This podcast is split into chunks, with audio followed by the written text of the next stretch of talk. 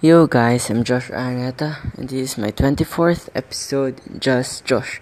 So today I'm going to talk to tell a story about on keeping your dream or follow your dream.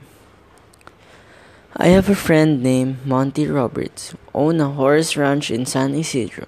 He let me he had let me use his horse ranch to put on fundraising events to raise money for youth at risk programs.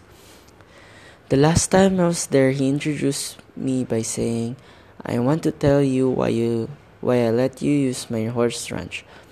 It all goes back to a story about a young man who was the son of an itinerant horse trainer who would go from stable to stable, racetrack to racetrack, farm to farm, and ranch to ranch, training horses. As a result, the boy's high school career was continually interrupted. When he was a senior, he was asked to write a paper about what he wanted to be and do when he grew up. That night, he wrote a seven page paper describing his goal of someday owning a horse ranch.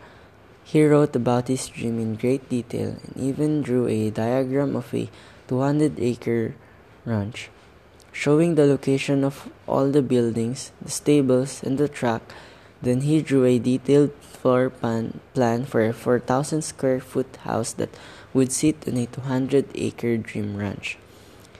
He put a great deal on his heart into the project, and the next day he handed it into his teacher. Two days later, he received his paper back. On the front page was a large red F with a note that read, See me after class. The boy with the dream went to see the teacher after class and asked, Why did I receive an F? The teacher said, This is an unrealistic dream from a young boy like you. You have no money. You came from a itinerant family. You have no resources. Owning a row horse ranch requires a lot of money. You have to buy the land. You have to pay for the original breeding stock and later you'll have to pay large stud fees. There's no way you could ever do it.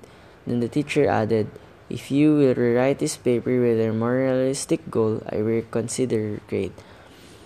The boy went home and thought about it long and hard. He asked his father what he should do. His father said, Look, son, you have to make up your own on his mind. However, I think it's a very important decision for you. Finally, after sitting with it for a week, the boy turned in the pa- same paper, making no changes at all.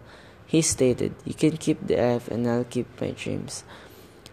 Monty then turned to the assembled group and said, I tell you this story because you are sitting in my 4,000 square foot house in the middle of my 200 acre horse ranch. I still have that school paper framed over the fireplace, he added. The best part of the story is that two summers ago that the same school teacher brought 30 kids to camp on out on my ranch for a week. When the teacher was leaving, he said, Look, Monty, I can tell you this now. When I was your teacher, I was something for a dream stealer. During those years, I stole a lot of kids' dreams. Fortunately, you had enough gumption not to give up on yours. The moral lesson of this story is that don't let anyone steal your dreams. Follow your heart no matter what. No dream is too big or too small when one works hard to live it. One should always try making dreams come true no matter what.